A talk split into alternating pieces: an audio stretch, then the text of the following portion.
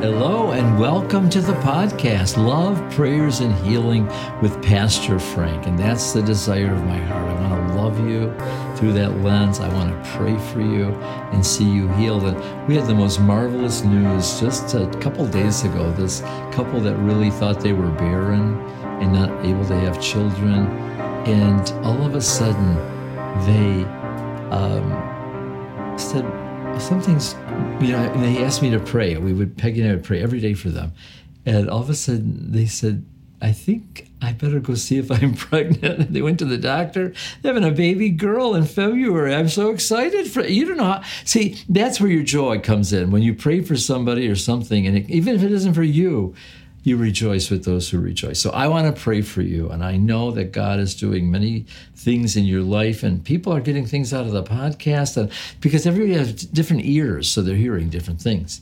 So praise God, we're into our fourth year, and I love it, and we're all over the world, and I love that. And we're doing a series this 10 weeks, or into program number three, about the integrity of God's Word. God's Word has integrity, He doesn't lie. He, you should be a person of integrity. You shouldn't lie. When you give your word, you should be a man or woman of your word. I really seek to do that. I, I just I don't like when people lie to me. It affects me. How can I trust them in anything when you catch them in a lie? You won't catch God in a lie. And so we talked about the word being made flesh. Jesus, who is God, the Word is with God, was God, made flesh. And then we talked last week about you becoming the Word made flesh as you're a doer of the Word. You do the Word, it becomes flesh in you. And so I promised you that we would then take that apart and look at all the different aspects of the Word of God that should be manifested in your life. And today we're going to look at the Word of reconciliation. People should know you as a reconciler, not a troublemaker. And I want to read the scripture to you uh, in. Uh, 2 Corinthians chapter 5 and verse 20. Now then, we are ambassadors for Christ. Oh, I love that. I do. I love being an ambassador for Christ. As though God did beseech you by us, we pray you in Christ's stead, be ye reconciled to God. Let me read verse 19. To wit, that God was in Christ, reconciling the world unto himself, not, not imputing their trespasses or you know counting their sins uh, no, no, unto them. He has committed unto us the word of reconciliation. So we are reconcilers. We want to reconcile people to God.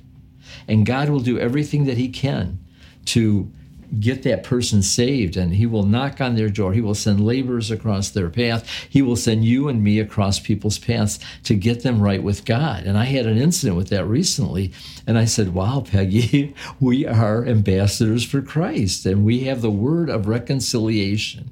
Reconciliation is kind of a big word. It just means to, to like you reconcile your books. You make sure that you spent and you have the balance. You balance the books if you will. You reconcile the books. So you reconcile with god. And the only only way to reconcile with God, if you haven't done it, is to ask Jesus Christ into your heart to be the Lord of your life. Just say, Look, I, I can't save myself.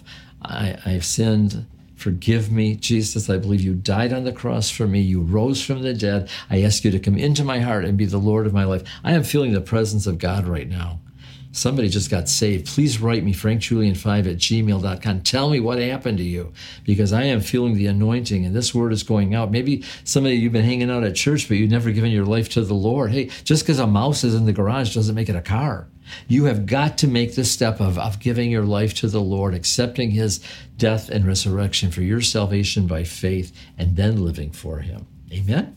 So I want to tell you about the incident that happened to Peggy and I recently when we were in Colorado. And I just, I love when God shows up and he does things in such special ways that you're left kind of speechless, like, wow, God, you know, hallelujah.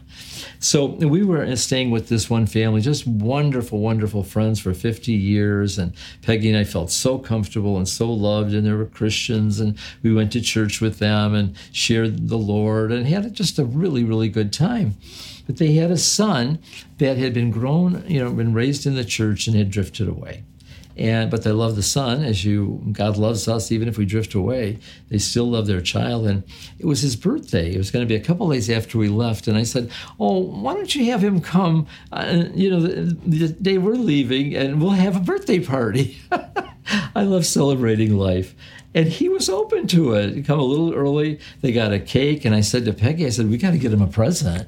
You know. And I said, "Look, buy something," and she wouldn't buy anything. She just didn't see it. She just put twenty dollar bill in an envelope and, and, we'll give it to him. So we had this great dinner, and we were. I got this song, "A Birthday Party" by the Pixie Three from 1963 that just gives me great joy. They let me play it. We were singing and laughing and really enjoying it.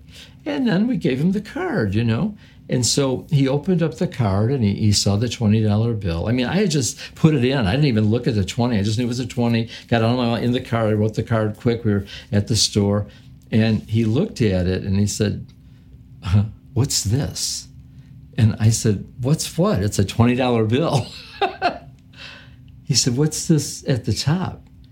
I have never seen this in my life. I don't know if I ever will. I don't write on $20. I said, I didn't write anything. And I looked, it was a scripture. It was Mark 10 and 27. Look it up. It's amazing. We did. It said, with man, it's not possible, but nothing is impossible with God. And we all like took like this collective breath and said, I think God's trying to t- tell you something. God, God wants you to know with you it's not possible, you alone. But with God, nothing is impossible and he let me even pray over him. Yeah, I was stepping out, but I, I knew I was on God's turf.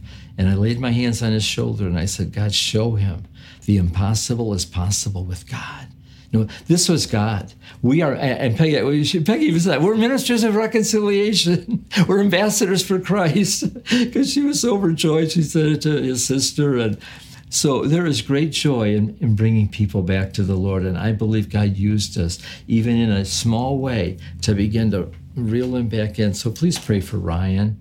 So, Father God, we want to close this program with a prayer of reconciliation. If anybody is out there and is not reconciled with you, may they be reconciled. If they need reconciliation with someone at church or family, let there be healing and peace in those relationships and may you completely transform their lives as they grow in this word of reconciliation and make them ambassadors for Christ. Oh, what a privilege. In Jesus' name, God bless you. Program's over. Tune in next week. We're going to look at another aspect of the integrity of the Word of God. Go to frankjulianministries.com, uh, the Roku channel, the apps. And I just want to say I love you and thank you for tuning in. Bye for now. See you next week. On behalf of Frank Julian Ministries, we want to say thank you so much for listening. We upload podcasts every Thursday on Roku, YouTube, and audio podcasts, so make sure you subscribe so you don't miss out. If you need prayers or seeking a prayer community, we're here for you. Come join us on our Facebook page, Love, Prayers, and Healing Podcast with Pastor Frank. See you next week.